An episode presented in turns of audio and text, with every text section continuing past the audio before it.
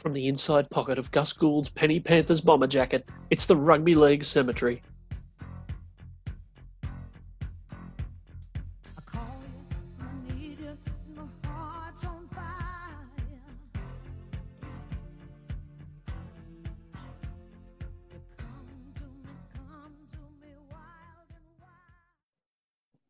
Yes, this is the Rugby League Cemetery, and we are delving deeper and deeper every week. And we're in uh, the territory of a, of a gravestone, which you know has got a bit of moss covering it. It's not it's not one of the ones that's visited every Sunday morning. This is uh, a little bit more obscure this week on the cemetery. It's the 1991 major semi final between the North Sydney Bears and the Penrith Panthers. And isn't it good to be talking about the Bears again after a long week of talking about the Bears in state of origin?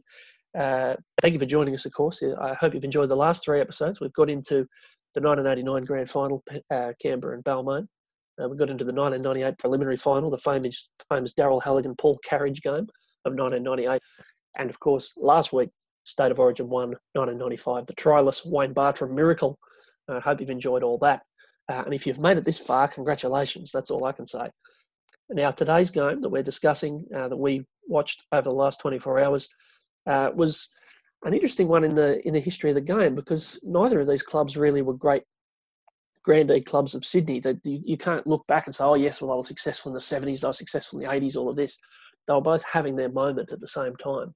Uh, in 1990, Penrith had finished third and lost in the grand final quite narrowly to Canberra, but the Bears had been terrible in 1990. They'd finished 11th, and then in 1991, Penrith blitzed everybody. They finished six points clear at the top of the table. They won 17. They only lost four, uh, while the Bears improved dramatically. They came they came from 11th up to third, beat Manly in week one of the finals, and were one game away from the grand final. It would have been their first grand final since 1922. And Gaz, I don't know about you, but I loved watching this. I thought it was fantastic. Oh yeah, yeah. Look, this was I. I had such a good time watching this game. I, I didn't know what to expect. Uh, I have had this game recommended to me, and I'm obviously vaguely aware of who won by understanding who you know who won the grand final. But I wasn't aware of the specific. I didn't know the score. Uh, I knew it was close. I, I, had some background, but I didn't know the score. So the whole thing was fairly new to me, unlike the other games we've watched where I knew roughly what the pattern was. I knew really not much about this at all. Uh, I loved it to death. It was tough and hard at the start. It was really hard. It was violent, violent football. Uh, was. We watched we watched the '89 grand final, and the skill just was remarkable. That's not what I thought in this game. This was no. like thuggish violence. It was fantastic.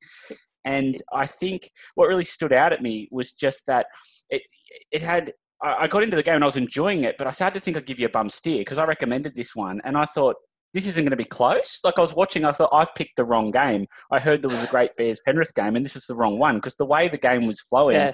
nothing, nothing in it said that it was going to end the way that I'd heard it ended in terms of it being very close. And I'm going, no, I've stuffed, I've stuffed him around here.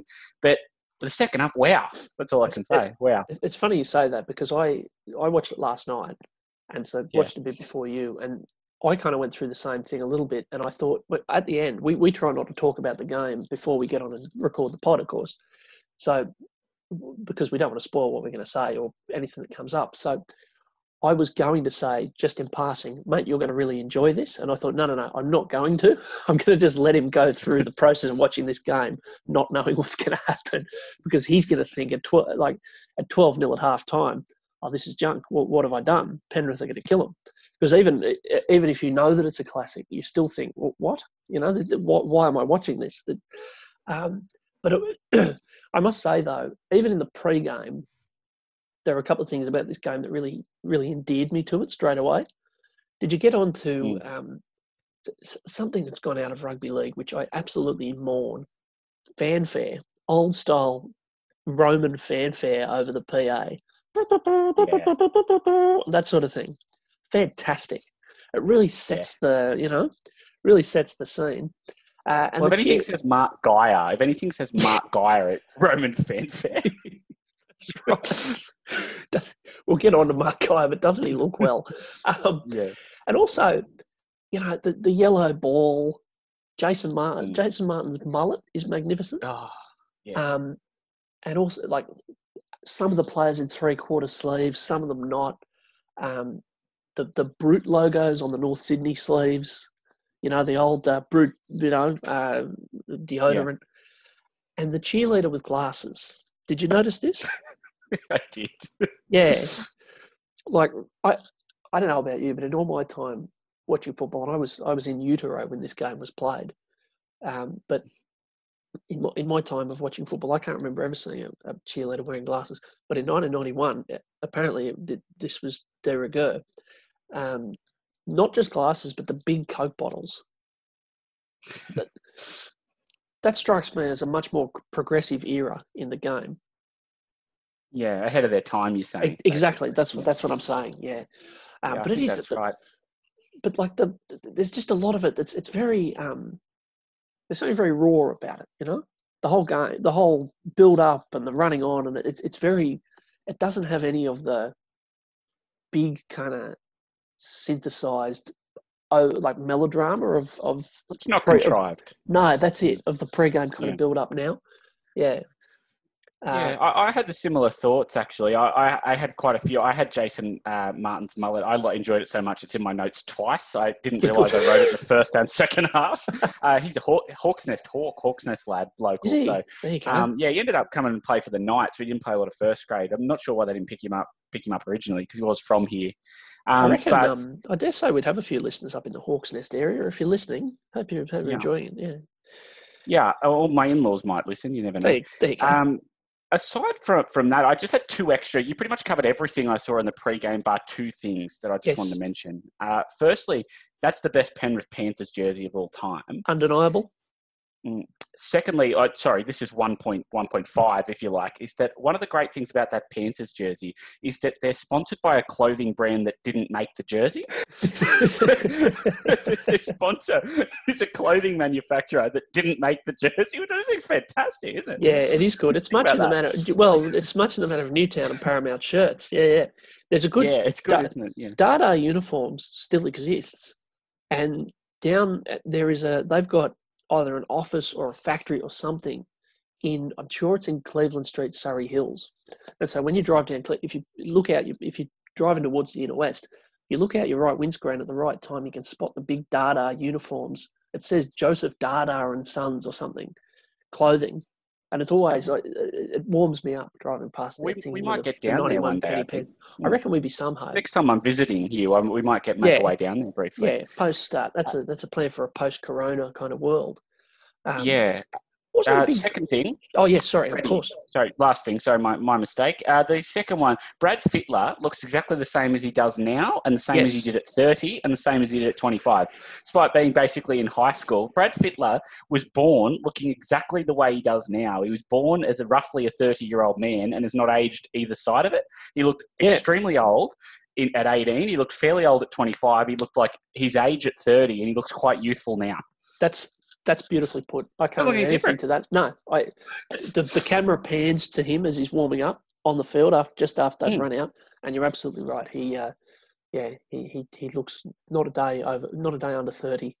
Um, Geez, I reckon he would have been good in high school, looking oof. like that, like running around at sixteen in high school. I reckon he scored some points. I dare say, I dare say his high school side, he would have been getting a fair bit of ball. You'd like to yeah. think they didn't keep him out in the centres. He might have got a bit closer to the action. yeah, I think that's fair wasn't a big crowd, 38,600. You, you sort of don't think of, like, keeping in mind that the game was played at the Sydney Football Stadium, like, you, you, you don't really think of Norths being able to bring that many supporters to a game, and you don't necessarily think that Pen. I suppose Penrith were had had a really big year, but to bring that many supporters a lot, quite a long way from out in Penrith to to Randwick to go to the game, I thought it was the, the atmosphere was great. Very loud crowd very yeah. very loud crowd. I think one of the things was um, when you look at those teams, the Bears didn't have much to shout about for quite a long time, and they were just at the start of, of quite a successful era, but it hadn't come yet. So they're not a team that was there. You know, we talk about Manly fans not travelling across the bridge and stuff, but they're sort of good every year. If you're a Bears fan, you know, you're getting in a major semi, you're not too far away. That wasn't coming around every day. You might want to get there. You know, there's not every day you see them play a game to get in the grand final at that time in history. And um, with Penrith, I think there's a real feeling around that sort of team that was probably very similar uh, to sort of the Knights '97 team. I, I, think in many ways, where you had sort of King Brandy, the local local junior, and and all this gang of Penrith blokes that they, they, hadn't been a strong club, and all of a sudden you're waltzing through with this group of players. You know, Brandy's brothers playing. You've got Mark Geyer. You've got all these these blokes that you really had a lot of. Brad Fittler as a local junior. You're running through all these guys that were these local lads with the local star playing halfback, they probably really got onto that and really, yeah. Um, you know, at that time they're just coming through, made the grand final the year before. I'd say that was a real time for them where the community would have been very, very behind them as a club. There's a great sense of occasion about it, isn't there? Like there's a real, um, both of these because they're not sides that get there all the time. They're mm. not they're not regulars in the finals. It's not like oh well if we don't win it next year we'll probably be back. If we don't win it this year we'll probably be back next year. It's like we've got a mm. chance here. We've got a good side together against some of the things that are against us in the kind of in, in the competition. Um, we've got it. It's got to happen now if it's going to happen, especially for Penrith having been to the grand final the year before, but North's not having been to one since 1922. Um, the, the, the, opening stages of the game itself, um, are, as you say, just tough, aren't they? Like there's not a lot mm. of there's not a lot of style or silk about it. It's just they just bludgeon each other for probably the first half an hour.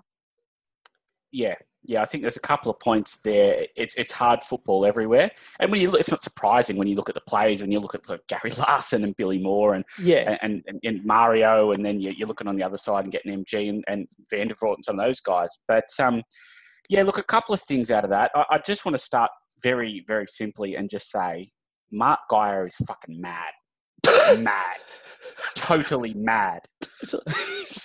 He's absolutely mad. I just, it's just psychotic. Like he just, yeah. there, there are probably, and you would have made a note of this as well. There are probably at different times in the game, maybe three or four times where, like for example, someone's been tackled, sometimes by him, sometimes not, and he'll just come over the top while the guy's on the ground with the big swinging arm, the big forearm, most often missing the head, but not by design. You know, mm. he's, he's crazy. And what about Mario? He's psychotic as well. Both yeah, look, Mario, Mario, I've got a count on on this. Uh, I've oh, got good. six swinging arms, four in the first half, and three warnings, three That's separate Mario. warnings for swinging yeah. arms. Yeah, yeah, he was warned three times. I don't know how many times you got to get warned, but he gets called over, and each time he's really quite baffled by why he's being called over. And then you see the replay, and he's tried to kill him, like complete yeah. clocking arm. It's, it's, the kind of thing that puts people in hospital. Yeah, I, I, think the only difference between them is the reason I really highlight Geyer is that Mario is is violent and, and, and, should probably be in jail. But but Mark Geyer, like, but he does it and then looks a bit baffled, like, oh, I didn't, like, I'm confused. I didn't really mean to. Mark Geyer, like, ran, runs into people, tries to kill them, looks at them with these crazy eyes, looks at the referee like he's going to murder him, yeah. drops the ball, punches it into the ground. Like, the whole time, he looks like he's going to murder someone. The entirety along the way. Like there's just no respite. There's no laugh afterwards. There's no calming down. He just no. looks like he's just a psychotic serial killer. He is just launching around that field. Oh yeah, it was quite. imagine it playing him. Imagine playing him. Like looking yeah. at that coming at you the whole time, and just going, I just don't want any of this. well, it says yeah, it says something. It says something about Wally Lewis, doesn't it? Who that year, yeah. you know, when he was in his like Mark Geyer was in his prime, kind of thugging around. Wally Lewis yeah. stood right up to him. Yeah, come on, you know. Um, yeah, yeah, it does. No, like Wally being sort of in his early thirties and being a five eight. Yeah, um, yeah. I, you're right though. I'm glad that you've brought that up because he he's just hulking. Like he he looks mm. the, he looks bigger than everybody else on the field. He's got the big mm. shoulder pads on. He's kind of he's tall. He's, and he's just angry. Yeah. And like like some kind of villain. Yeah, yeah, and yeah. and, and um, I, I, don't want to sell him short either. He was bloody good too. Like yeah, he, he was powerful and fast. Like he um, they used him very much as an impact player. He's not a guy that took thirty hit ups, but they got him the ball a couple wide, and he was rampaging onto the thing, and he wasn't easy to put on the deck. And when he tackled blokes, yeah, I mean he was dirty with it, but like when they ran at him, he hit him like a brick wall. Like he stood yeah. up when he did take him front on. It looked like you know, like when someone hits a wall, like they just stop dead, like a car crash or so, like bang, and that's that. And he gets the big elbow up, and they're on the deck, and it just doesn't. No, nothing about it looks fun. Um, and look, the Bears they were copping it. I tell you, I wouldn't have been going back, but they, they were all just like they, Billy Moore last, Yeah. and they just ran at him and ran again. They were like Billy Moore kept grinning on the deck after he got clobbered. we just go again, like you know, like it's they're It's really very- um, Yeah, pretty, uh, and it, it is yeah, it's yeah. unsanitized, isn't it? Like it's just it's, it's Mm. quite a yeah. It's very very tough, and and there's not much. Uh, you, it's the kind of game you could never have played today because there's just so much wrong with it from a kind of the modern view of the game. Um, there's a moment. be eight sin bin. oh yeah, Eight yeah, yeah, I yeah. reckon if you break the incidents down, I mean, nearly all of them would have been Mark Geyer and Mario Fenech. Yeah, so Mario the. They But would have played at least. Mm. Yeah, they would have had at least two binnings each. Um, there's a wonderful moment after about half an hour where Mario launches this appalling swinging arm on Steve Carter, and it's very good. And Billy, I think it's Bill Anderson, says, "Oh well, there was no malice in it," and which is quite good. And Graeme Hughes says, "Oh yeah, it's not so bad because the fist isn't clenched. He's, Yeah, he's gone like with the he's gone with the open hand." So he's still like forearm to the head, but the fist not clenched kind of makes it a less malicious tackle. I, I found that to be a um, yeah, a very interesting kind of view of the swinging arm as a as a concept. Yeah, Yeah, yeah. The, the degrees of malice in a stiff swinging arm is is is pretty good. I'd like to see degrees of swinging arm brought in as a chart, like grade three Yeah. swinging arm, grade four swinging arm, based on degrees kinda- of clench. yeah, you're kind of swinging your forearm at someone's head. I just don't know that there's that much. It's, it feels a bit like the shift in the deck chairs a little bit. Um, yeah, on the, the there's also um, you, it's been a bit of a recurring theme for us, and you've been talking about this a bit about the accord, about when uh, about you know when teams stop just kind of trying things that were on and ignoring the risk involved. Um, there's a moment in the in the first half where, and it's fairly early. I think Steve Carter makes a break down the left hand side down the touchline, and he gets dragged down about 40 out from the Bears line. And it's very early in the game, and it's fairly early in the count, and he just hurls the ball over his shoulder yeah, to no one in particular, and the Bears end up picking it up. And you know, it's kind of um, very much still in that era of oh, we'll just have a crack here. yeah. Absolutely, it's good. It's good. I'd love to see it put back that way. Um, you know, you know something that stood out quite a bit. Uh, I meant to mention in the pre-game, but it works here anyway because uh, after about 20 minutes, there's this wonderful point made by the commentary. This is one of my favourite rugby league tropes we haven't managed to cover yet in terms Yep, of commentary. They start hitting speculation about the effect of the week off. that Penrith might. He, he Yeah. calls that he expects them to take 20 minutes to blow the cobwebs out because they've had a week off.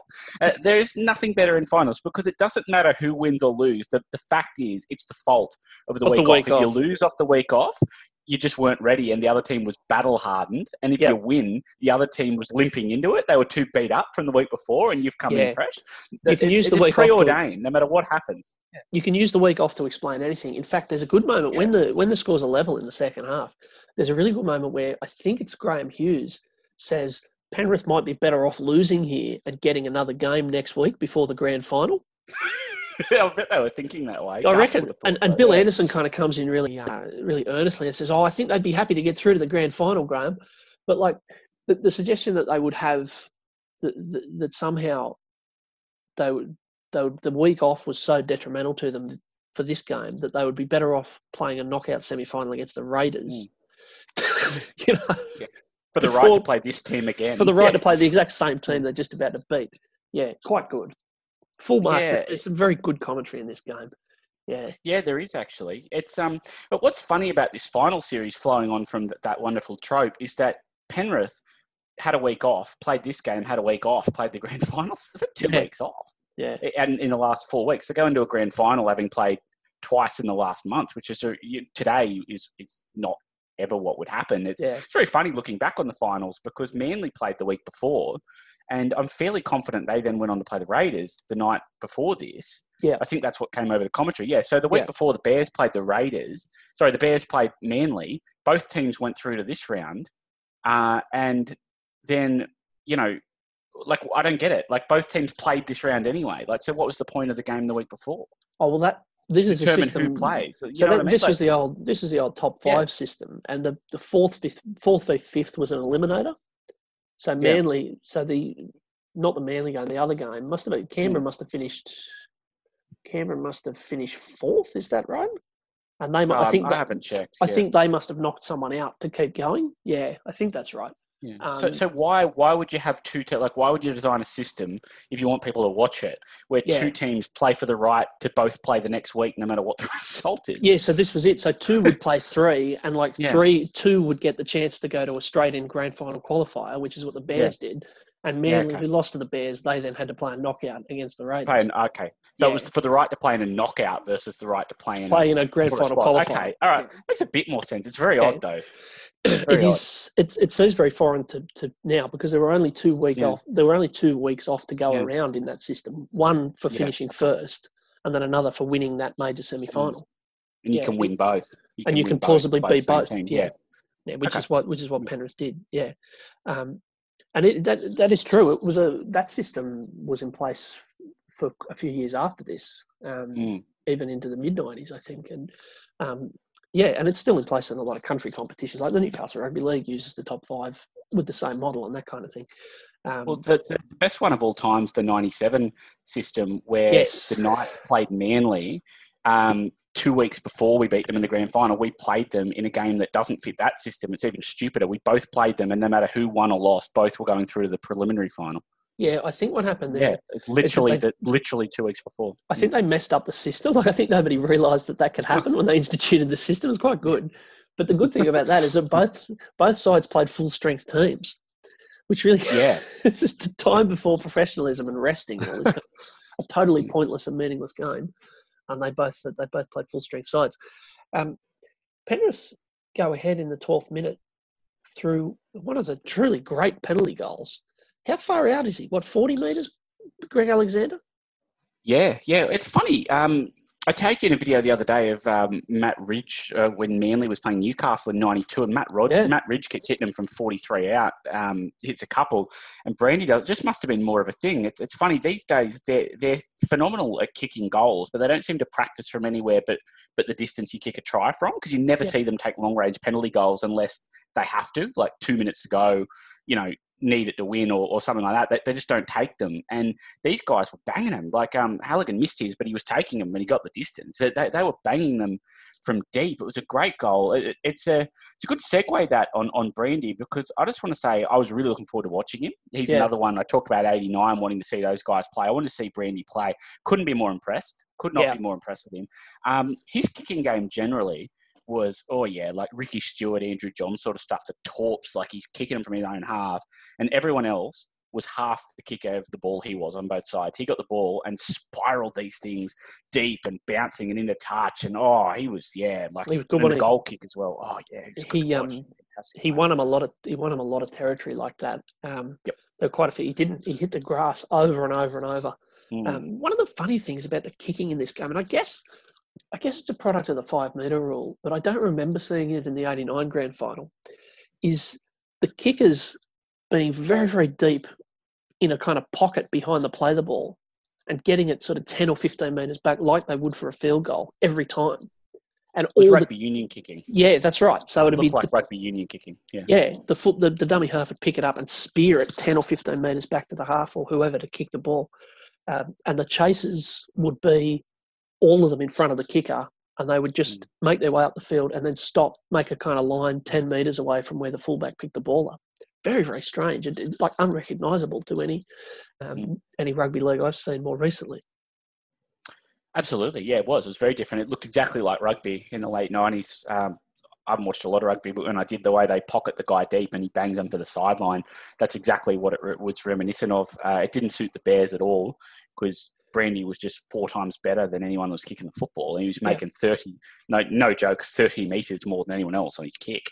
Um, he was kicking spirals and they, you know, torpedo spiral kicks, and they're kicking end to end. Um, and there's just no comparison. He was a master. It was fantastic. Yeah. Was Yeah, really he was good. Um, and one of the you're talking about great rugby league tropes. I, I think it would be remiss Mm. not to mention that uh, there's a bit of Wayne Pearce notes that uh, Wayne Pearce is very kind of um, uh, disapproving of this, but he says there are still people who think Greg Alexander chokes in big games, and Bill Anderson again. I've got uh, Bill Anderson's becoming a real favourite of mine. I, I have no memory of him, but I'm very fond of him now. He says they talk about how great Brandy was in a semi final the year before where he scored 20 points.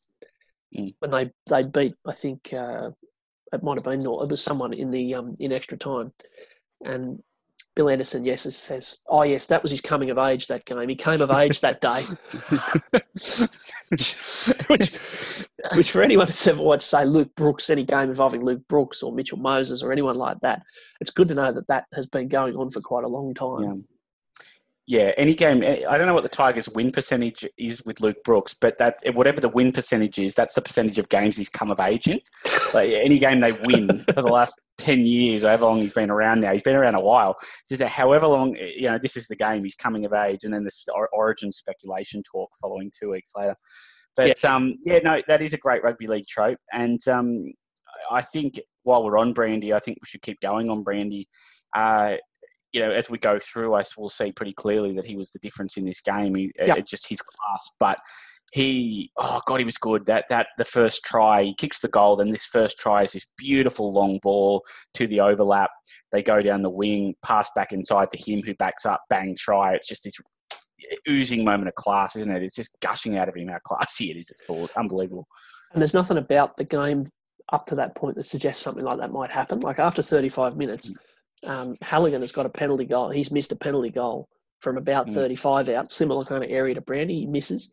Um, and then they the, the game is just this kind of bash and barge. There's not much class. There's not a lot of real quality attack. There's not even really any sieges on either team's line.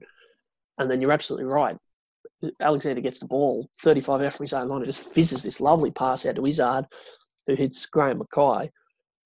Uh, Graham Mackay weaves upfield and finds Brandy on the uh, in support. It's it's a classic bit of halfback play, isn't it? To not only throw the good pass, but then be there backing up.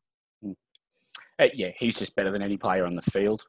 Um, and look, not long after he, it's just a piece of magic for the second try where it's just bang bang.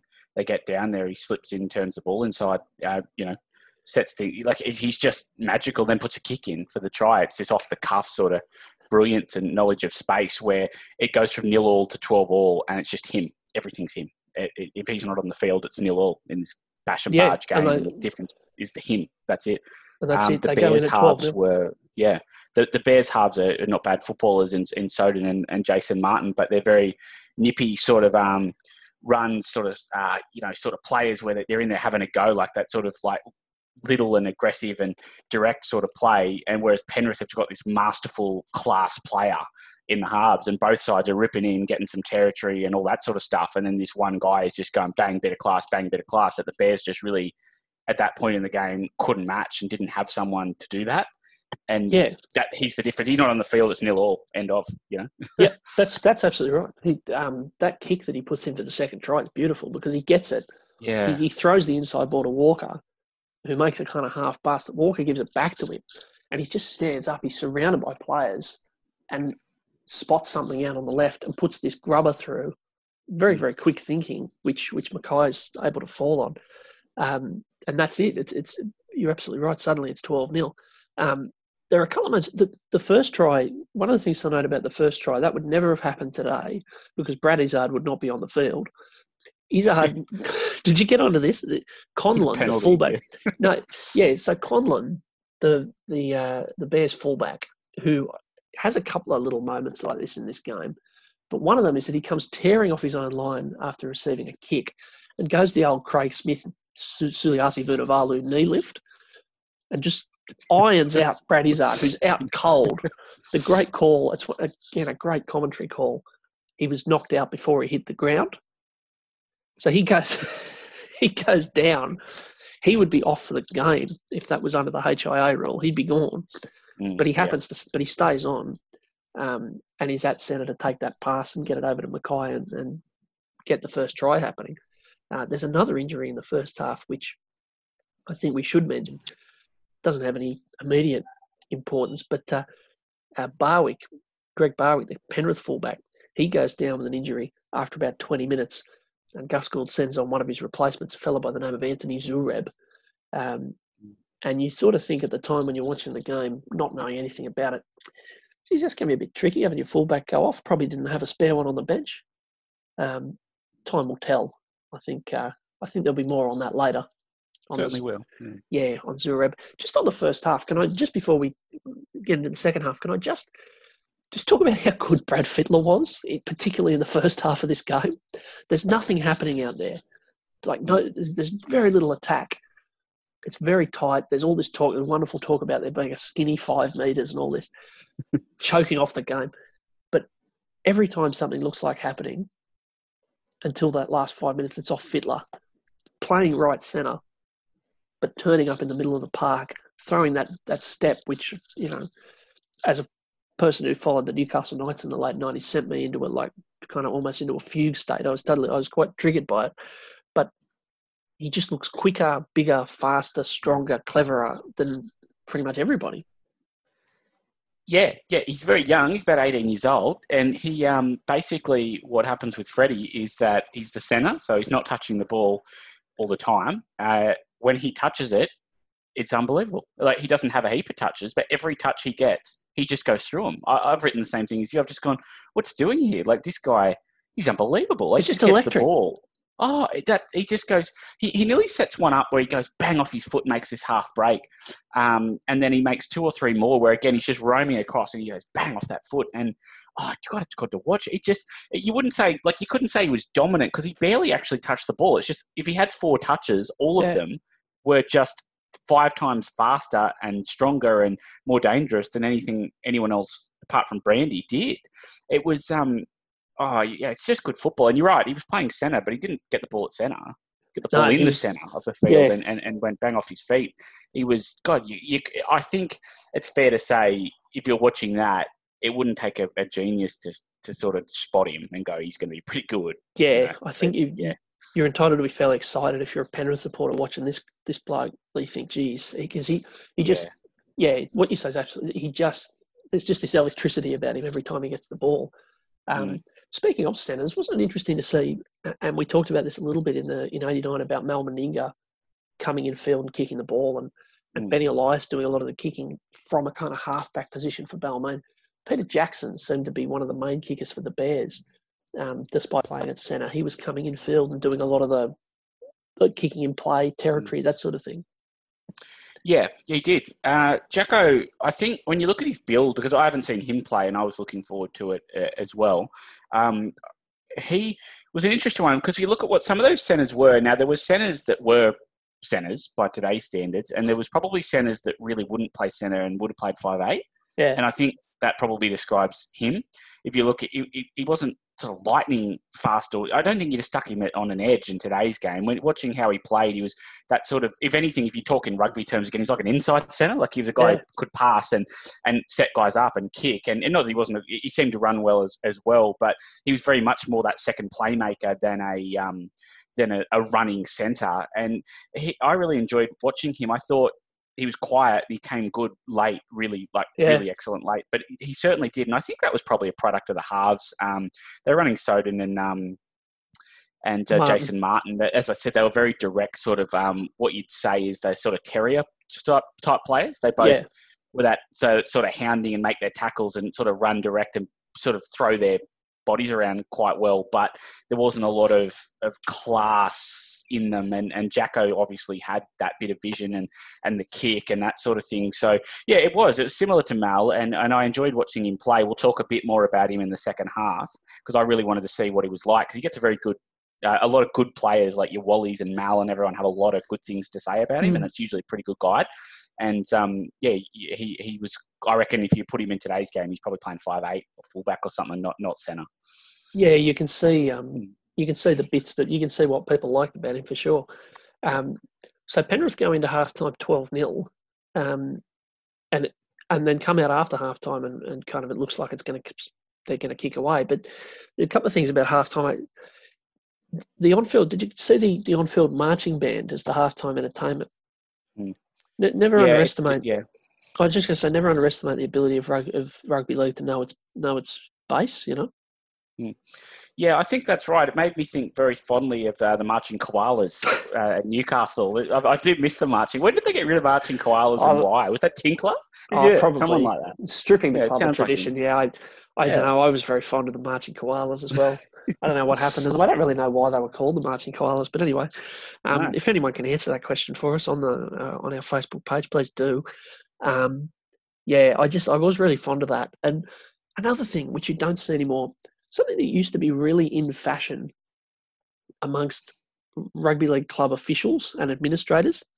And just as you watch the players come out of the tunnel, the shirt, optional tie, like collared button up shirt, optional tie, and v neck jumper. Yeah. You see how much of that look there was around? Um, Yeah. And I think if you go through that era, you get a lot of that. I think Shifty Sheens runs it at 89. Mm. Um, there's just a lot of v neck jumpers in rugby league. You Yeah. never see them at all anymore, but everyone, all the sort of blokes in their 50s and 60s who were club officials are all wearing them.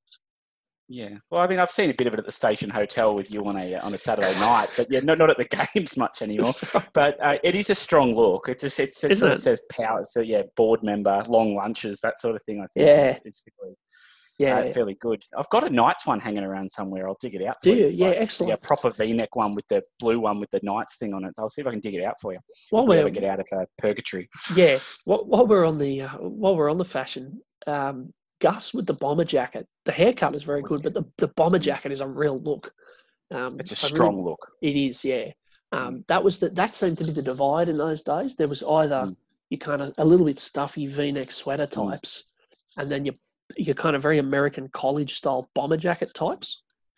Yeah, I think the players, like a player's coach or a man's man, wears the bomber, and like you said, you sort of a bit of bit of privilege, um, bit of dosh in the back pocket. Blokes wearing the V-neck, you know, like in line real with the sponsors and that just sort a of real thing. Yeah, class divide. yeah um, absolutely. And also, it's, it's funny watching games from that era, and you could possibly go into the mid 90s even, and this would still be the case. And a couple of people mentioned this, um, having watched the game last night. You don't see quite so many people in the club jerseys. You don't see that kind of, there's not as much merchandise fly, floating around. Um, and you see a lot of people still, and I think it's a, a kind of an example of how the game has kind of gentrified a little bit over time um, and the kind of the class base of the game has changed a little bit. You used to see a lot of flannelette. When you see old footage of rugby league from the, the 90s in particular, you see a lot of people in flannelette and blue jeans. And I think uh, you, you, you don't see so much of that anymore. No, I think that's right. The jerseys is a good call too. I think that the longer the game's gone, the more professional it's got, the more commercial it's got. They flog Yeah, jerseys. They flog them every year. They change them every year. I, I, I was actually, it's funny you said that. I didn't have the same point, but I actually had a point that what you didn't see was any new jerseys. You see faded bad, like the bloke wearing Yeah. a jersey is the bloke wearing his 1978 Panthers jersey. yeah, Um, and, and I've seen that. I've seen footage of a lot of old Knights games, and you watch a game in 1993, and they're wearing this busted Henny Penny they've had since '88, and like worn mowing the, the lawn and doing the on the roof Yeah. and stuff, doing the home repairs with eight holes in it. Like that, you don't see someone wearing the brand spanking new BP in '93. They're wearing the, the Henny Penny with nine holes, and that, that occurred to me at this game. There was a lot of Bears jerseys that were there were very old, and the, Yeah. the Panthers jerseys were stench, like the really old yeah, yeah, yeah. The old and- chocolate soldiers era. Yeah, I saw some without the New South Wales badge, which Yeah, means they're at on. least early '80s at the least. I think that Beautiful. came in in the mid mid '80s. I think uh, someone can correct me on that, but yeah, you know that that was very. And again, that comes back to the commercialization because they're not flogging at you every year that you need Yeah. this new footy jersey to be a real fan, and you don't have this, you don't, you know, you know what I mean. Like very much Yeah, yeah, these yeah. days, it's almost you got to have all the new kit and. And all of that, but um, Yeah, I just just spent a lot to- of time talking about half time, which is Oh, well, that's right. I just wanted, yeah, and thanks to uh, thanks to friend of the show Clayton Barr for that observation about the jersey. It- It's set us down a very good and pointless path, which is the exact point of this show. Um, when they run out for the second, dropping. yeah, you will. That's right. when they run out, when they run out for the second half, there's a great banner: Floro, Jacko, Mario. What a trio! I don't propose to comment on that. I just, I just, I missed that. it's Just just, tree. yeah, it's just true, and I just want to leave it at that. That- it's really broken me down. Goodness. Oh. Floro, Jacko, Mario, the big three of the North It's a night out, isn't it? You Yeah, well, it is. Yeah, yeah. What a Yeah. trio. Um, a thing that, that that brings home what we were saying about the balance of the game is that at halftime it's 92-90 for tackles. Um, so it's Yeah, very even, and they've just had a couple of moments to, to get themselves in front. And then when they come out for this, when they come out for the second half, Penrith just stroll upfield off the kickoff, and they have a Mm. bit of a near miss. Brandy puts a kick in, which they make a bit of a mess of at the back. They nearly Mm. score. Um, and you think, oh, geez, it's on here. Like you think this, they, they're going to run away with this. The, the Bears have, the, the, the Bears have held their gloves up, but Penrith have got too much.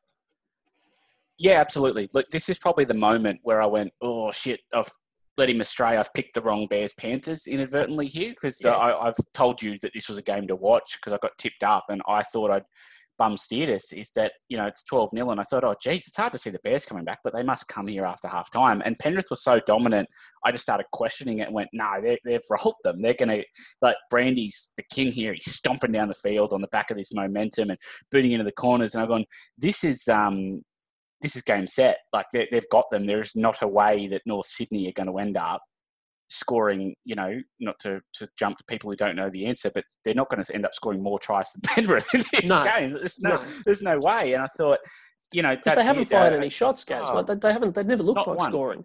Even when it was an even game, you never think, "Oh, Bears." Oh, I mean, they had to try disallowed um, for a forward pass, but there's there's not a lot of threat. Like it's kind of if they were, you think if they were going to win, they're going to win 10-8 or something, and and you know And yeah, Penrith are 12 and about to stomp and out Penrith 18 are- several times there. They- that's right. Yeah, um, I think that's right. I, I think um, you know there was a real for people. There might be some younger listeners who don't remember a lot about the Bears.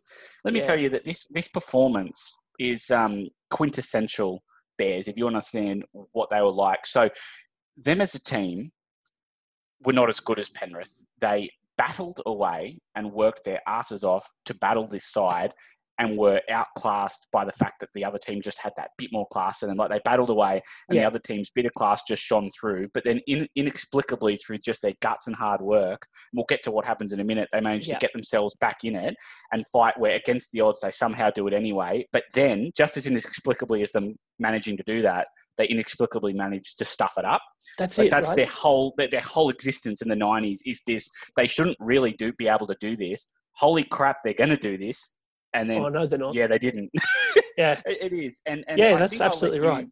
take us through the game changer but i think we've covered up to the point where we probably want to spend the most time on which is the comeback so we're Yes. 12 we're 12 points um, nil aren't we at this point yeah Yep, and 12 0 um, after about 45 minutes. Um, Bill Anderson Yep. is suggesting Penrith should take a field goal, which I thought was very good chat.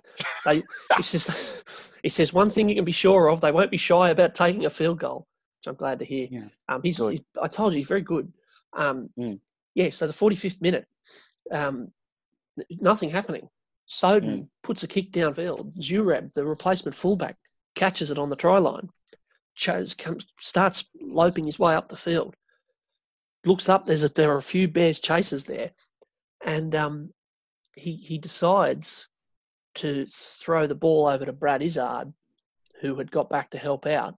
Mm. Um, big cutout big, long cutout ball. pass, Mm. probably a 15 metre pass, uh, which is caught by Daryl Halligan. it was unfortunately, unfortunately for, for Zurab, Daryl Halligan was between him and Izzard when he threw the pass, uh, and and, Halligan uh, caught playing it for the other team and playing for the other team. Yeah, and and Halligan catches it and has a kind of 10 metre, very slow 10 metre saunter Mm. to the try line uh, to score the first points that the Bears have scored and the first points they've looked like scoring. Have I left anything out of that, Gaz? No, you haven't. Uh, Daryl Halligan covered that 10 metres in roughly the time it takes Darren Albert to run 100 metres for starters. Yeah. God, he's slow. he's- oh, yeah. Oh, yeah. I didn't think he um, was going to make it. Like he, oh, No, he nearly got run down. yeah, Uh, from which, 10 which out. does, you, don't- you don't see a lot in 10 metre intercept tries. no, Many people get run down. especially when you when the interceptor is a winger. But anyway, Yeah, and um, no, you haven't left anything out. It's inexplicable. Wayne Pearce describes it as no first grader should throw that pass. it's really good. and fairly apt. Like I think Yeah. that if I, I I had a thrown that in my heyday for the Glendale Gorillas third division under 16s, I'd have Yeah. probably got pulled up as that being quite dumb. Someone would have Yeah. said can't mate, you can't do that. not at the standard. Yeah, Yeah, but you can't do that you at you this just level. passed it to the yeah. other team.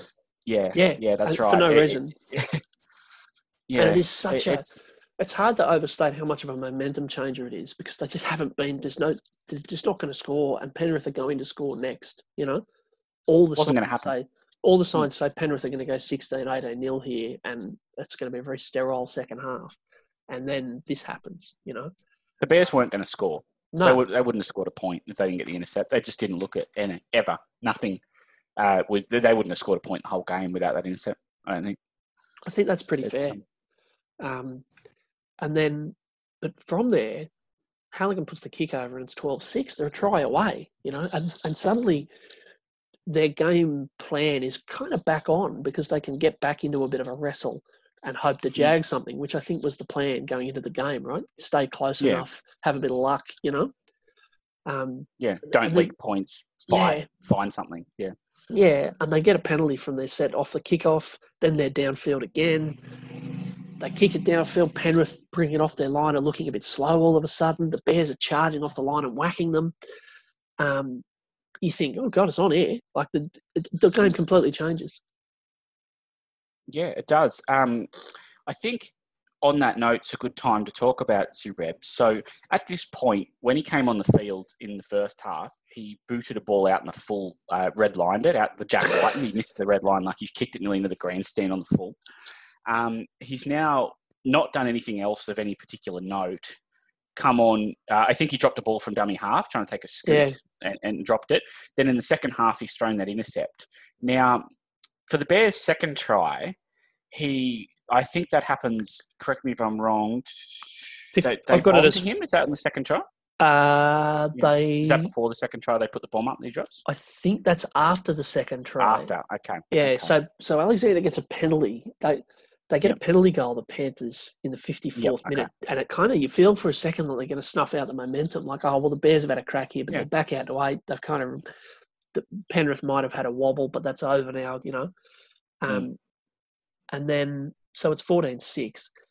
and then a couple of minutes later, again, you're absolutely right. Not a great deal happening. Jackson puts a grubber across field. Talk us through it. Yeah, well, I think you pretty much uh, n- nailed it on the head there. So Jacko puts a grubber in that, whilst there's a nice kick, it really should just be a dropout. And Zurab runs into the in goal.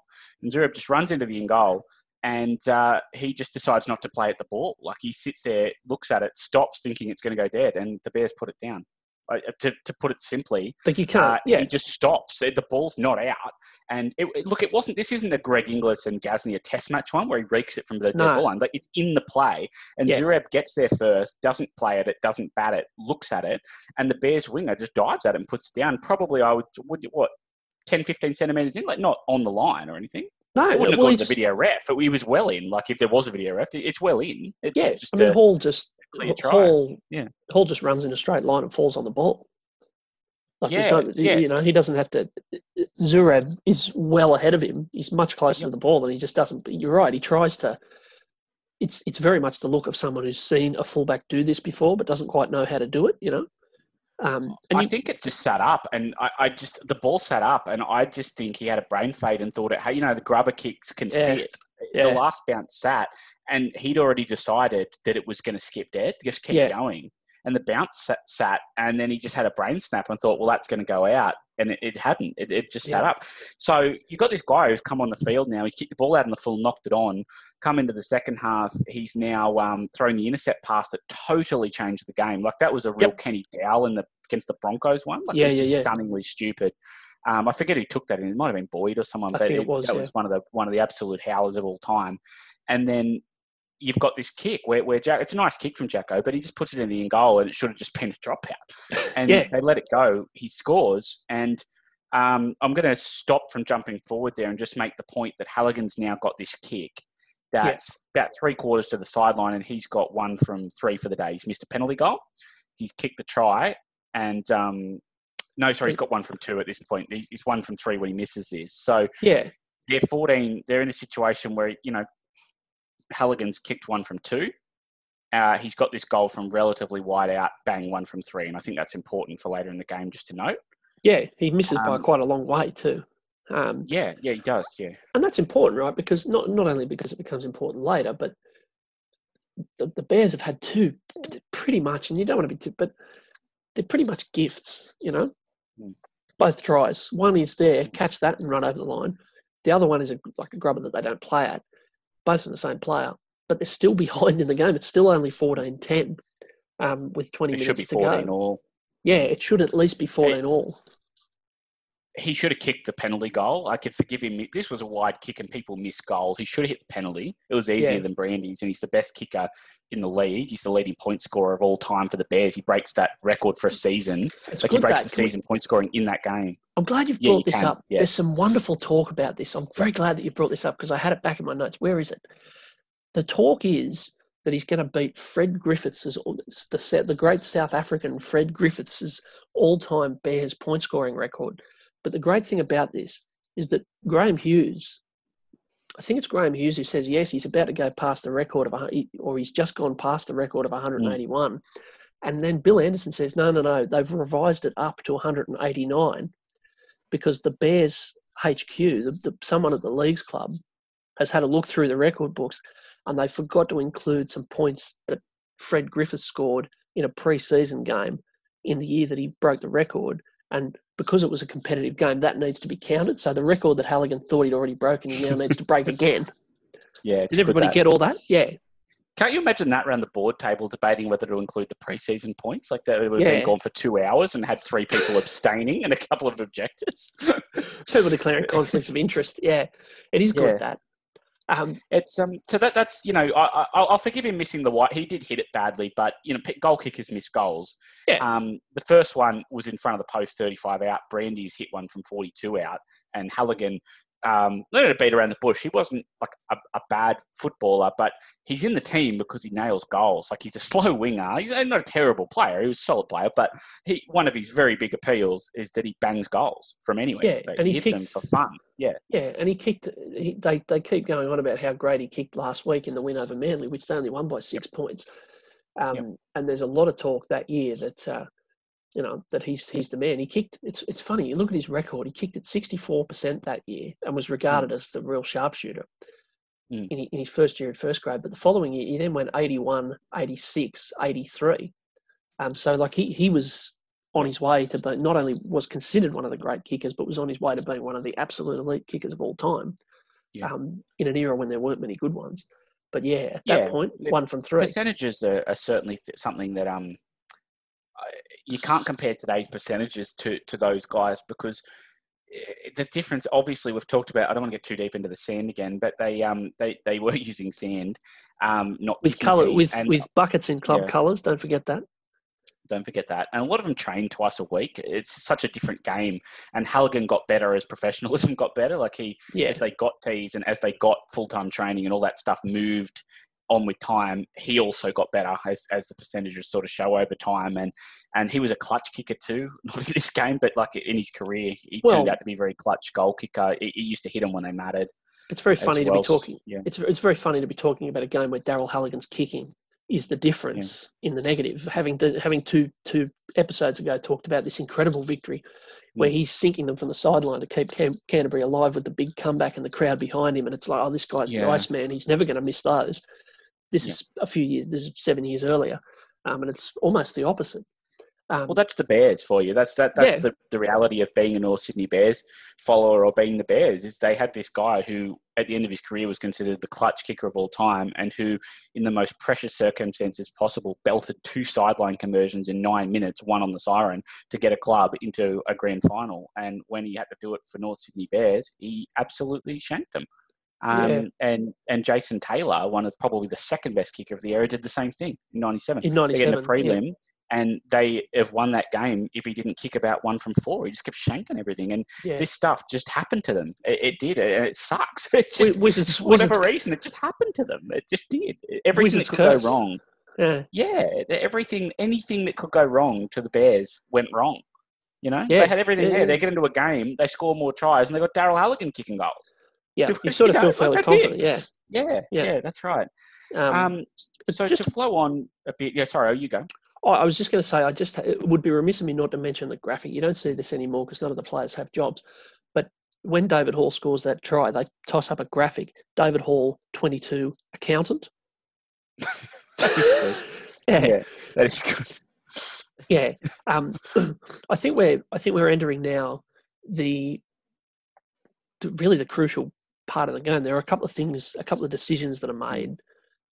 So Soden puts a bomb up, which Zurab mm. drops. Cole. Bit, mm. Just drops cut and says, yeah, he's obviously rattled. It's very Paul Carige. Like he just has this succession, except it's much earlier in the game and changes the momentum. He just mm. has a succession of real blunders. Um, that, so he drops it in front of his own posts. Mm. The Bears have a crack, and Billy Moore, they spread the ball and Billy Moore drops it. Mm. But they're coming. Yep. and then Gus Gould makes a call. Yeah, he does. Um, he makes a call. He pulls Zureb off the field. Uh, keeping in mind this is the second player to have played fullback in the game. Yep. Um, so before, just I, I, was going to award him the Paul Carige Award for the week. No surprises. Uh, I just want to list you again his contributions to the game, which are kicking the ball out on the full. Yep. Dropping it at a dummy half, coming out after half time at 12 0 and throwing an intercept pass for the try. Then letting the ball bounce in the in goal, standing there and letting someone from the other team put it down for it to go to uh, the second try. So yep. all of a sudden he's let in both tries and then he drops a bomb and then he goes off. Uh, much worse than Paul Carige. Yes. And if they lost the game, this wouldn't be called the Paul Carige Award. It would be called the Zureb Award. That's right. We wouldn't be talking about a Paul Carige Award because they'd been saying that Paul Carige had, in a less bad way, channeled Zureb because Paul Carige's errors weren't as bad as his. No. I mean, and, and much know, less like, significant to the game. Yeah. Yeah, yeah, exactly. It totally and utterly changed the game. And, and to flow on from there, he gets hooked.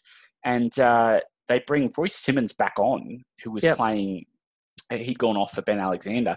Ben Alexander goes to halfback, and Brandy, who has already, no matter what happens, nearly sewn up man of the match, he's been that good, and is their halfback and is the linchpin, moves to fullback. I know he had played, but God, it was a weird thing to do. It's that's it. Right? It's such a call. Bizarre. It would never happen now. No, to to take your halfback who is running the whole side, doing all your kicking, all your organising, all your attack, and hoiking back to fullback just because it, it because it was such a crisis back there that I think Gus says we can win this game if our fullback just stops dropping the ball and stops doing these. Mm. If we just don't have these errors, we can. St- so he just says we need to put the only one we can trust back there.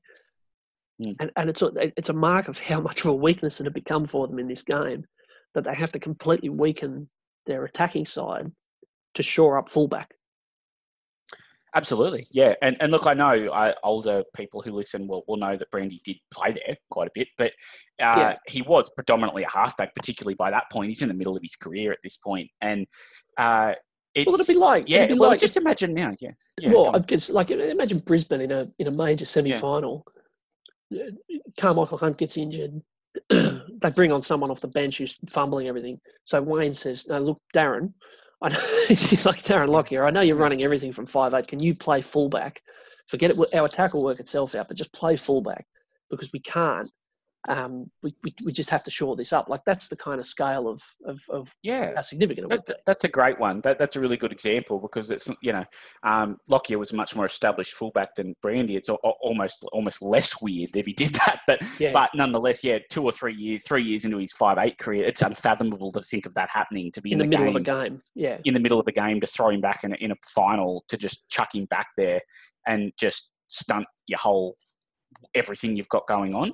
Yeah. Um, it, it, it doesn't immediately work. He doesn't do anything wrong. But this next uh, Bears try is, well, I'll let you talk us through it, is uh, moment of the game in my eyes. And, yep. and my notes are just like, oh, wow, Jacko in capitals. I was just really yep. excited. This was football, wasn't it? He, run me through it. Yeah, so Billy Moore takes a really charging hit up. I, really like the kind of hit up that made Billy Moore's career. I think you would agree. That kind of just yeah. this really intense and yelling charge. out silly things. Yeah. Yeah. Well, that's right.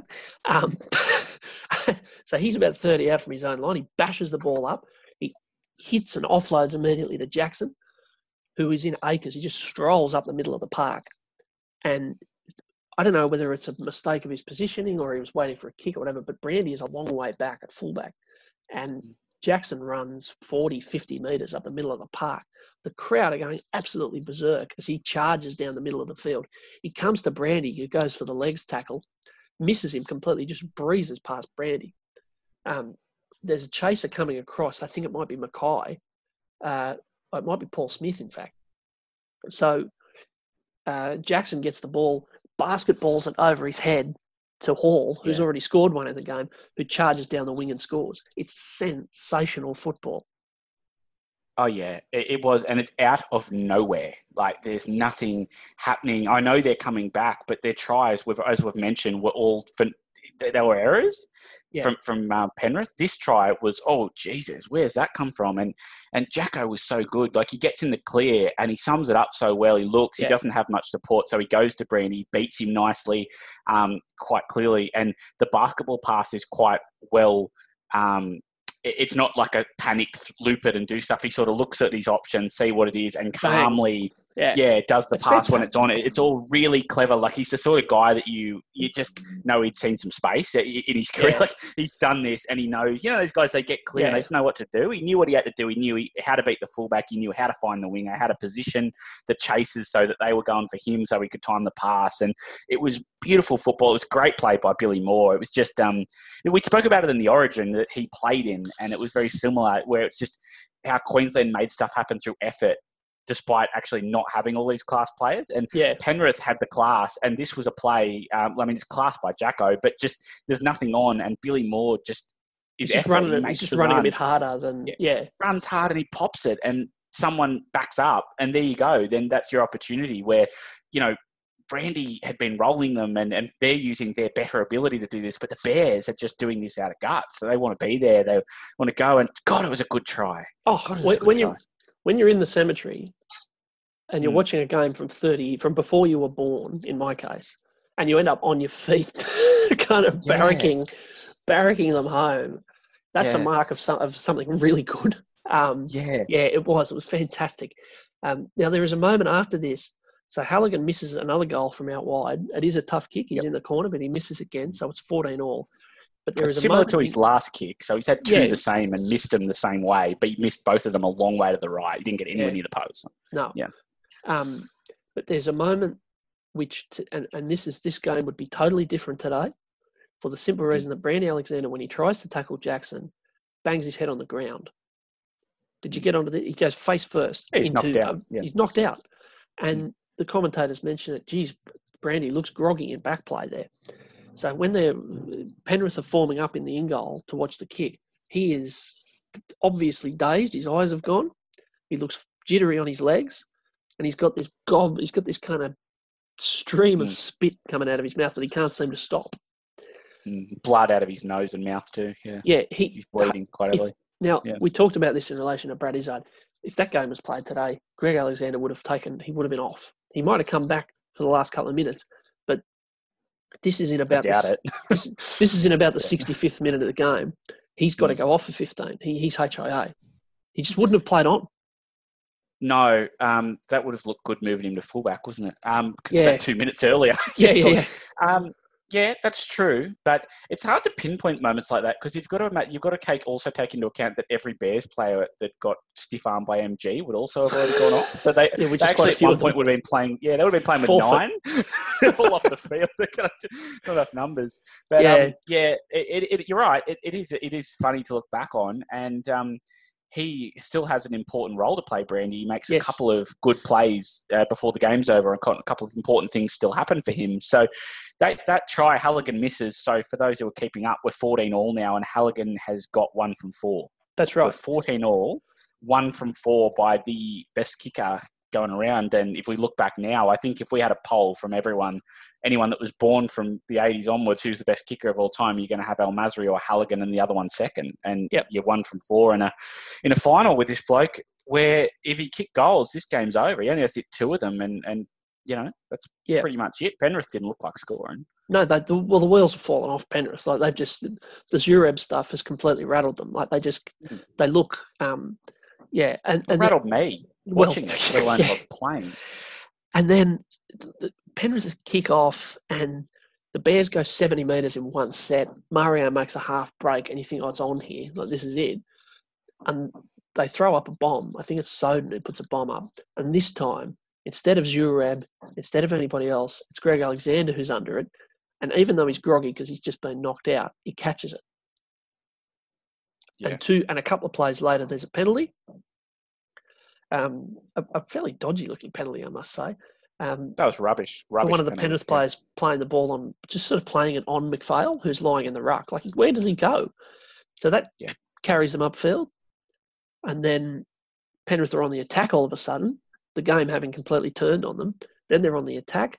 Then there's another penalty to Penrith right in front of the posts with 10 minutes to go in the major semi final for what I've got to say, it's McPhail again. So he gives two penalties in a row to take them up the field and give them the penalty goal. So it's a fairly innocuous. They get him for a kind of flop on someone who's tackled, but there's a fair bit of that in rugby league in 1991. there was nothing about that that thought, oh, he won't get away with that. Was Eddie Ward refereeing? Yeah. Refresh me. Yeah. Yeah, he's a dickhead. He's a dickhead. No, seriously, he just he is a dickhead. I, I, I, he he gets them about ten times in that game for stuff that didn't happen. It just doesn't happen. Like that wasn't a penalty. I was watching it. It wasn't late. There was a million flops. A million flops. Like Mario Fenech made about thirty-seven flops and got penalised for about ten of them. This wasn't a flop. It wasn't. It wasn't late. And you watch it on replay, and you're not even like, "Oh, that's a harsh penalty." You're like, "What are you talking about? That's a tackle." It's, it's, Yeah, you could have penalised 300 of them. He just started, he would ref the game normally and let it flow and then just blow these really weird penalties for something that looked no different. It could be hard for us because we're looking through the lens of what's a penalty now, but I'm watching and he kept blowing penalties for stuff that looked no different to anything else that had Yeah, that's the thing, and, I, and I'm I'm like you. I'm kind of reluctant to be bagging the referee because it was you, you've got to kind of think about how the game was played at the time and what was considered a penalty at the time. But even the commentators go, "What? Well, I don't know what that's Yeah. for." You know, um, they're speculating about You what can't could work it be. out. No, Yeah. Yeah, you, you can't work out what he's penalised him for. You're just trying Yeah. to guess. Eh, They don't that's look the moment in the it game. a few times. Yeah. and, and and that's the moment in the game. Alexander puts a fairly easy penalty over, 16-14. Yep, yep, he does, and that's him three from four, I think. Oh, sorry, four from five, four from Yep. five, 16, 14, four from five, and um, the Bears aren't dead yet. The Bears aren't dead yet. There's more to come. More No, to come. there is. Before he does Mm. that, by the way, just and, this is a small thing, but it, it goes to one, him still being on the field, um, and two, Mm. what a big contribution he made. When they get the first penalty for the first fairly innocuous thing involving McPhail, Alexander launches the penalty kick for touch. Like he kicks it 40 or 50 metres upfield and gets them from coming off their line to on the attack. Um, Yeah. and, and that it's just another example of how important he was to them and how important he was to the result. Um, but yes, there is more to come. Um, th- there are a couple of kind of there's a dodgy knock-on call against Geyer and North's um, uh, North's take a take a scrum feed 40 out. Uh, there's a bomb from Soden, which Smith uh, out on the wing takes kind of it's so uh, Conlon has a play at it. Smith catches it. Uh, Conlon responds by uh, swinging a forearm into Smith's face. The second I Conlon, would just, mm, yeah, I would Yeah. describe that as. I, I think that you're underselling that. He punched him. yeah, Like they both went up for a bomb, and um, he didn't catch it himself, and he responded by punching him instead of tackling him. Him. yeah, yeah. It's bizarre. It's He- good, isn't it? Him. So this Yeah. is, and I, I said at the top that Conlon is a is a player of interest in this game um, because Yeah. he, he- we've now got him at this point with five minutes to go. He's launched a knee drop to knock out Izzard, Mm. and then this where he just effectively punches Paul Smith. Um, Paul Smith, by the way, was very very quick. He, he, one of those guys who doesn't necessarily have a big name out of that Penrith side, but you can see why he was an important part of the team. He brought the ball off his line really well and was fast. Um, he was a bit before his time with the amount of carries he was taking. I haven't seen any wingers from that era in the games we've watched yet do the work he did. I reckon Yeah. we just they just kept calling his name. He kept back at those days. They just sort of sat on the wing, and he just kept bringing the ball out of his own end. I don't know if it was playing under Gus, who was always pretty astute as a tactician, but yeah, he because he was a big winger and um, for those days, but he carried the ball back repetitively uh, quite a lot. He was really impressive. Yeah, and so then that comes to really the last moment of the game, uh, which is, and I, all of this is written in capitals. I've got all of this in my notes written in capital letters. Good. Bears get a penalty for offside, 35 out, right in front of the posts, Right in front, really. right in front, far to the left. Yeah. and, and Halligan misses. He lines it up. It's closer than Brandy's, and he puts it wide, and he's Mhm. one from five. And you think, oh well, they're buggered. That was it. They could have gone 16 all.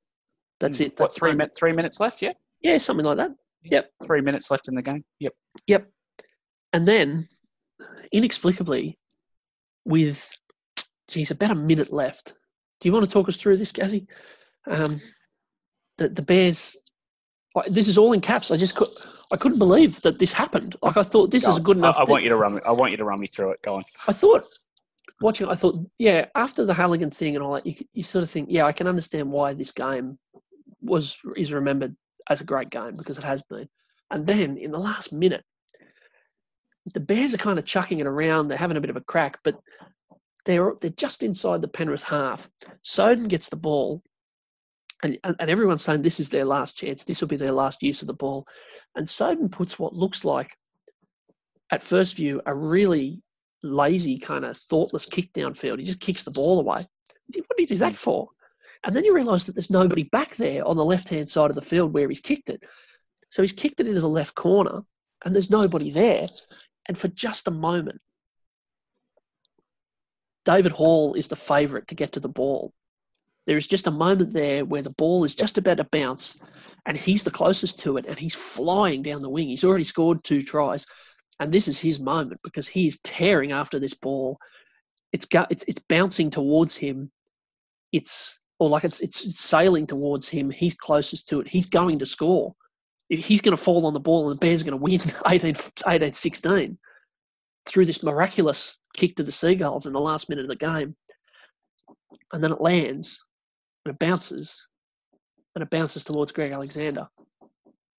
Inches too. There's inches in this. Uh, I've got it the same as you all capitals. I've gone. This is inches. Like it, it, You're right. He's leading the chase, and I I reckon there's there's Alexander beats him by inches, and yep. then we've spoken about the class of Alexander being the difference. He then beats five players. It's one of those um, highlight in goal plays. He's plugged yep. this near their ball line. You see him with, um, you know, they'll make NRL media every six weeks when Ponga or Tedesco or someone does it where they're in the in goal and they bang around one, bang around two, bang around three and get to like the 20 or something from the in goal where you go, oh, look at that escape. It's yep. just Uzo's oh, class. He gets back there. I, I, don't think Zureb would have got out. I've got a little theory. Well, I think that's I think that's probably right. So, so Gus like, wins again. But Gus, you know, like Gus takes a does something quite strange and counterintuitive, but mm. with that bomb that he catches, and then with this, the, mm. there's a couple of moments where that little bit of safety at the back does save them. You know, um, yeah, it yeah. does. It becomes really important. But that I just that was such a such an exciting thing. Yeah. Again, watching a game, you know the Bears don't win going into the game, and you still think they're going to score.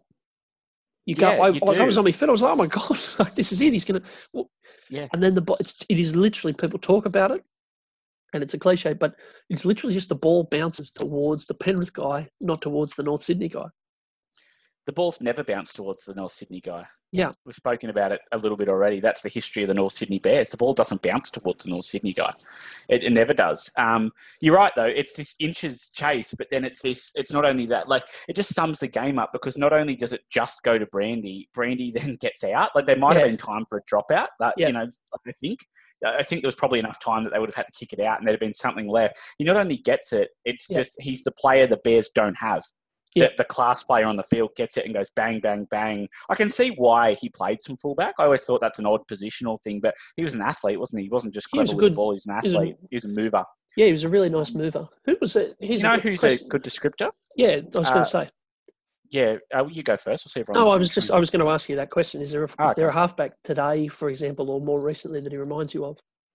Not a halfback. Uh, he reminds me of Darren Lockyer. Oh yeah. So Darren Lockyer had that ability to. Darren, let's not think people get stuck on late career five eight. Darren Lockyer, think a bit more in the middle when he still had the running game. Remember when there was that time you don't rush up on Darren Lockyer and he had that gliding way of running, yeah. and he had that running game. Buddy's passing was still there. Very late, he became the clutch passer where he'd just find the right pass and yeah. win games. But in the middle, he had this ability to glide and move really smoothly and run into holes and run downfield. But then he also had the ability to pop the short pass post. That he had that lovely passing game, and he was a good kicker of the football, a really good yeah. kicker.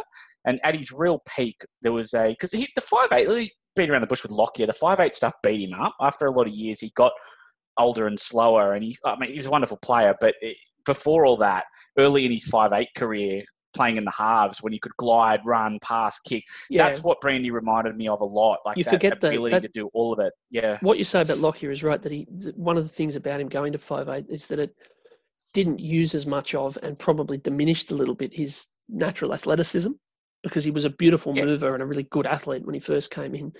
Um, yeah. Uh, and and so that's it. That last moment just it just takes a really galling defeat and turns it into the most wrenching, mm. disgusting defeat. You know, because yeah. you have this moment of of almost right at the end, um, and, and like they've scored three tries to two, they've kicked one goal to four, and even after all that, the ball bounces the other way and they win one of the great celebrated last minute victories in finals history. And, yeah. and yeah.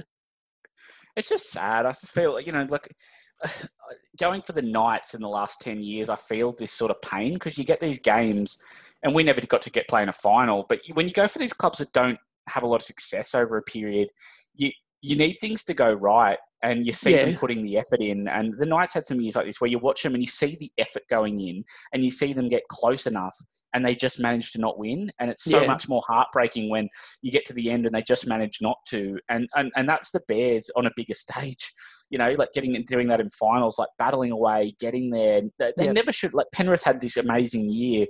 Um, Penrith were better in that 80 minutes by a long way, bar these weird things that happen. And, they get through. As I said before, this is just the Bears. They they they battled away to get in a game they shouldn't have really been in. They were just getting outclassed, and that was going to be the game. But no, they don't cop that. They just keep going and keep going. Find weird ways to get back into it. Find ways to tie it. Inexplicably, the best goal kicker of all time just keeps shanking everything, and they go, "Well, stuff that. We're still not going away." And they get there anyway, and then they just lose. They just lose. Yes, yeah, they just the lose. End. Like it just there's no there's no um yeah there's kind of no worldly explanation for what happens to them. It's um yeah for for how it keeps happening to them over time. Um, no, the, yeah, the better and, team won. The better team won. Oh, um, sure, and you can see why Penrith was so good, yeah. and you can and you can see why they won the minor premiership by so far because they were, um, they they matched it with them in that tough, gritty game mm. in the first half, and then had this really kind of flashy class at different yep. moments as well. That's that they're kind of yeah. the perfect side in that way. Um, mm. But yeah, it, it, it is a bit sickening. It's a bit like, especially knowing what happens after, it, it's a bit like um, Balmain in 89, where not only mm. did it not happen for them that day, but that was like these were the last times that it could ever happen for them. Like those supporters of those clubs, mm. they didn't. After a few years after this, those clubs didn't exist anymore. You know, yeah. it's not as if there's. It's not as if there's always next year because there weren't many next years left. No, I, I, think that that's what I'd like to talk about is sort of the fate of the two clubs um, yeah. and go through that a bit. So let's do the Bears while we've got them. Um, the Bears from here go on. Um, so they lost in the prelim the next week to Canberra. Um, they go on, so they play against Canberra and get beat, which isn't a huge surprise. Um, they then make the prelim in 94 and they make the prelim in 96 and 97 and they lose yep. all of them. Yep. Um, this game isn't a prelim, but it's a game to get in the grand final, and they lose it on goal kicking. Uh, they lose in '97. Uh, the Knights scored after the bell to make the, the margin bigger than than goal kicking, but the Knights kicked a field goal at, to go one ahead, and if Taylor had hit all the goals, we wouldn't have kicked the field goal. So the yeah. tie after the bell, if you take, like they would have won the game if you kicked the goals. Yeah. Um, you know, like it, we wouldn't have scored the try after the bell. We only scored it because they were hoiking the ball around trying to yeah. trying to get the one point deficit. So they lost a prelim on goal kicking in '97 where Jason Taylor missed all these goals and um, Darren Albert ran down Matt Seers on a, on a chase that no other player in the history of the game would have tackled him. Yeah. Um, no one else catches him. And then you got this game where Daryl Halligan to get in the grand final, a guy who not only is the best kicker or the top two kickers of all time, but also specifically is wonderfully remembered for doing the opposite of what he did this day yes. in a game we've already covered. Uh, the, for, to imagine being a Bears fan and sitting back in 98 and watching him ice goals from the sideline repeatedly. That'd be horrifying. The best comeback. And, and it, you know, and I mean, kudos to him by the way, because people this can really snowball on people. This it was, his, it was his first year in first grade too. Yeah, uh, uh, Ben Hunt is someone that's copped yep. that once he made a mistake in a big game in the grand final, he sort of has kept making mistakes that then get magnified over and over. When big moments, well, everything and everything gets everything everything gets seen through the prism of that yep. of that era. Like it's of oh, well, this mistake, is what Ben yeah. Hunt's like because he dropped that one in the grand yep. final. This is he just dogs yeah. it in. Yeah, and it becomes totally a combination unfair, yeah. where yeah, like it is unfair, but he also then sort of for whatever reason, does keep making mistakes. Like in, you know, the other yeah. year against South, he doesn't kick on the last play that gives them, you know, like in his own half, he runs the ball and play for stuff happens that gives them a reason to be able to magnify it. And and it happens. Jason Taylor had a career where he got known for for stuffing these moments up, and yeah. and, and a lot of guys, this this happens to you, and you never break it. So I mean, kudos to Halligan, who, as you said, his kicking record goes off the record in the next few years, just keeps going up and up, and he puts himself in this situation later in his career and absolutely nails it. And um, that you know that's a great credit to him, but it doesn't make North feel any better. No, and, and, this is it, right? Like you look at the North's history in the '90s, This is the start, not the end, right? Like they finished Yep. third, make the prelim. Two years later, they finished second, make the prelim. Mm. They in in the end across the nineties, they finished second once, third twice, fourth once, and fifth once. Like yeah. You, you would just that that record at some point you would make a grand final. They had four separate, sorry, five games, five Mm. grand final qualifiers, and lost them all. You know, like they just they just had to make one at some point. Law of averages says they make one at some point. Yeah, it does. It does. And the funny thing is, if you watch this back and then looked at what happened in the next few years without looking at the results, just looked at the roster, um, it screams building a dynasty. Like what they've done here is that the one thing I really thought they lacked was a bit of class in the halves. And what they responded to not long after this is buying Jason Taylor, who was coming through at West and made and made finals. And West were, for those who don't remember, were absolute stench in the early nineties. Warren Ryan went there, and they, they were terrible.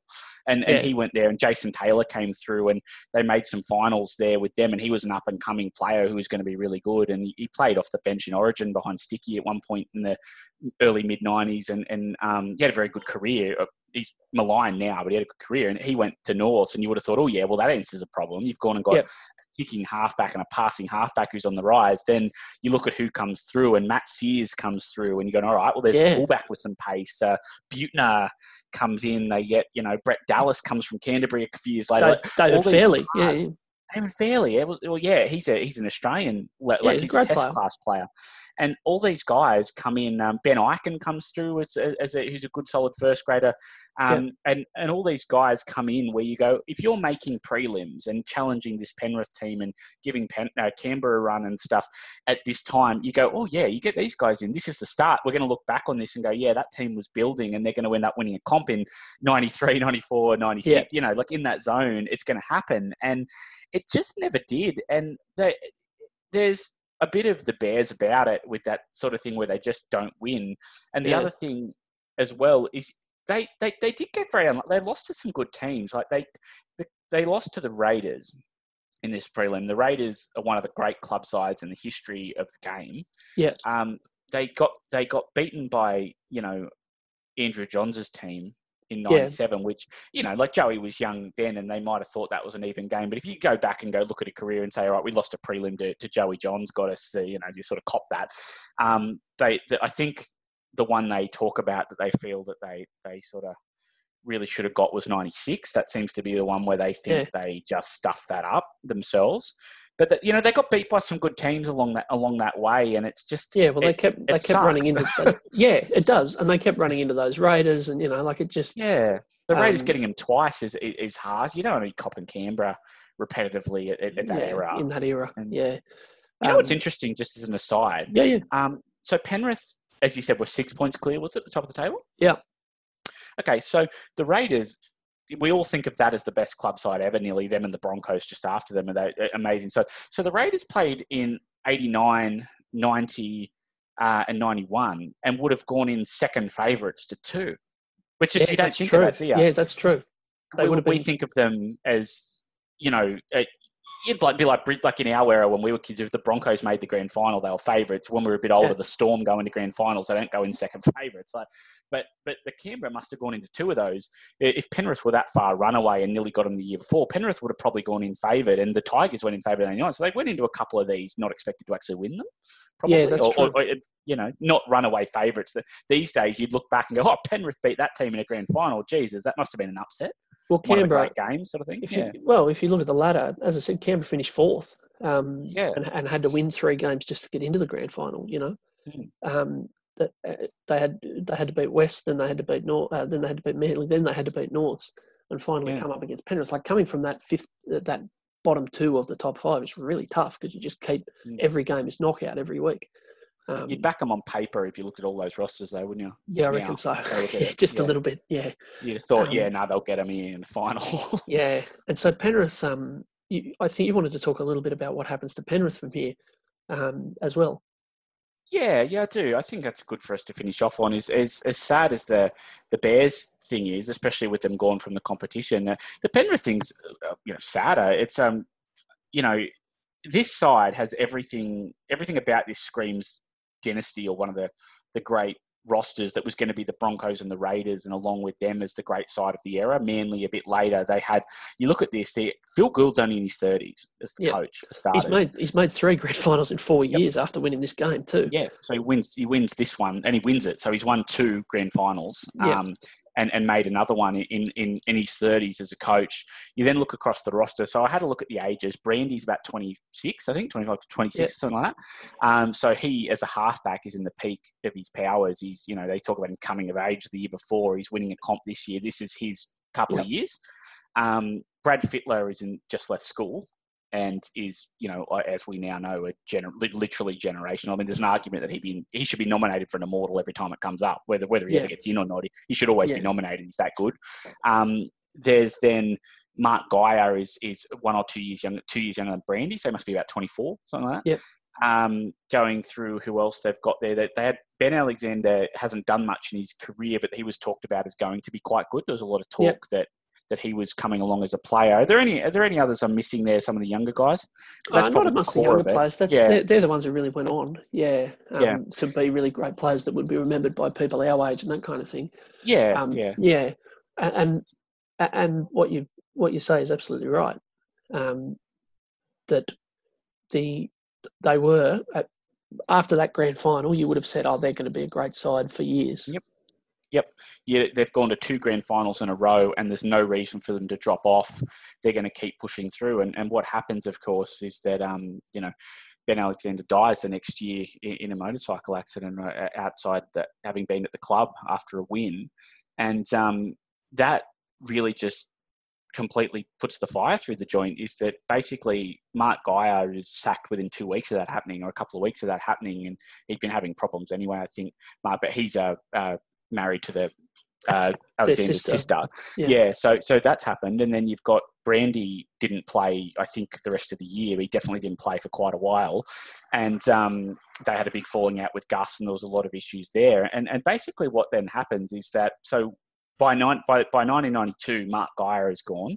Uh, Brandy doesn't play. He comes back and plays a bit in 93 and on 94, not a lot. Apparently wasn't training and stuff, goes to the Warriors. So you've got Brandy Alexander at the absolute prime of his career has basically missed a year and a half or two years of football and then played well below his best and left the country. And Phil Gould um, then has left, you know, by not wanted to get out of the joint, but felt he had a responsibility not to. Stays there a couple of years, leaves, and yeah. uh, Brad Fittler, who stayed around for a while. They said Freddie knew from the moment that happened. He said he knew he had to get out of Penrith. He's a Penrith boy. He just couldn't be there anymore. And yeah, he and he's talked about the fact that it could. That he one of the interesting things about Fittler is that he's talked about how he very easily could have been in the car. He said they just mm. drink. They they they, mm. they they used to drink drive all the time. You know, and yeah, it was just what you did. And they'd been at the club. They was celebrate. There was a celebration. They were getting presented with the club blazers, and mm. Ben Alexander got into a car where someone was drunk, and you know that well, that, I think that's the only reason. Like Freddie was in the Australian camp and they were across town. That's yeah. There. That's why he says if he was there, he said he usually went with with Ben. Like that's what he and did. So, and so he's. Um, yeah. it, it, seems as though he's what happened is kind of. It, it, it, was. They all felt part of it because they'd all been in similar situations, mm. and it hmm. was it was a kind of a product of the way that they it was a product of the culture of the club and all this kind of stuff that they you know. Yeah and the times and and, the and they're, yeah. they're, they're, they're, a community and the culture club, of the so, culture of football right? Like it's not just Penrith yeah. yeah.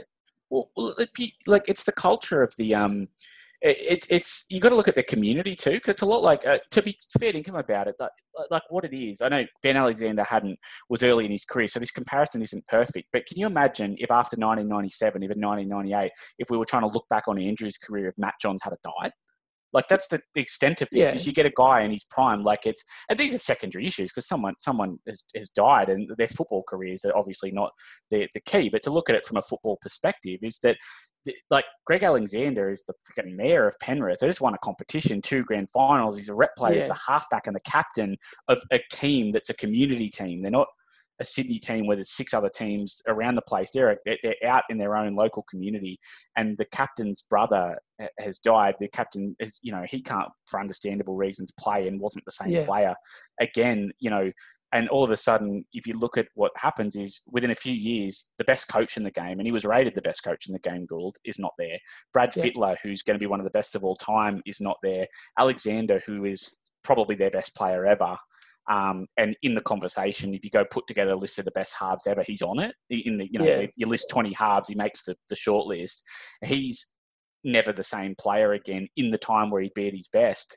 And Mark Geyer goes at a 24, 25 year old, never finds that again. And, you know, him Yeah. and, and Alexander come back at the very end in the late 90s, but that, that, that chance to be that team um, is ripped away from them for reasons. And, you know, that's football secondary to, to, you know, that's not the saddest part of what happened, but from a football perspective, it Yeah. certainly ripped the heart out of a out of a team that I think we had every reason to think we're going to stay pretty good. Uh, I, you know, make another grand final or win one somewhere along there and go down with those those Brisbane and and Raiders teams. Alexander plays, you know, ten more Origins and a few tests, and Geyer as well. All their records go go through like that. They keep Fittler. You know, he probably Yeah, doesn't. that's feel the need to go terrible. Fittler Gould. Gould could have been Yeah. Bennett of Penrith. You know, coached there for fifteen years and won five or six comps. It- you- you yeah, know, and just as people, you know, they, they they just must that that day, the week, in, a fortnight later when they win the grand final, it just they they don't know at the time that that's as good as it's going to get. You know, yeah, it is. yeah. It's it's it's, it's sad. really um yeah, it is really sad. Um, but uh, I this I, I'm really glad that we watched this game because I think you it, it, it was it is a classic and it's a um but it's it's a good, the theatre of it is is that these two great sides who were very they're full of good players Hmm, um having their moment you know absolutely. Yeah. clubs that weren't ordinarily there having their moment so i'm glad that you i'm glad that you suggested it i'm glad that we watched it So am Um, I. It's um yeah, it- it's a bit like a sort of a better game, but it's similar to like when when the Cowboys got the West Tigers in the grand final, like that sort of feel where two teams that aren't going to be here next year or aren't going to be here four more times or weren't there three years ago have Yeah. run through for their shot at it. Like it wasn't Yeah, a grand yeah, final, but this is out. We're playing for it. This is we don't get here often, and we're both here, and we want this. And you know, we're not coming back. We, we might not be back next year. We haven't been here ten times. It's you know, it, it's different, and it was it was cool. It was really enjoyable. It's sad to think that it didn't pan out for either of these teams. Um, Yeah, it's sad they- the Bears aren't there. It's sad what happened to Penrith, and it's uh, but it was a great football game. It's probably been my favourite that we've watched. Yeah, I think so too, which probably goes some way to explaining why this episode has gone for so long. Because we've been, uh, we've been. There's one thing that I have to mention, which I've got written. I've got it in red pen. Mm. I'm going to finish on this note. Um, Geoff Lawson. Did you see Geoff Lawson at the start of the game yeah, yeah. in the crowd with the baby in the pram, and Graeme Hughes saying, "Oh yes, it's his testimonial year, 1991." oh yeah. I just it I would have been remiss I of me to not to. mention.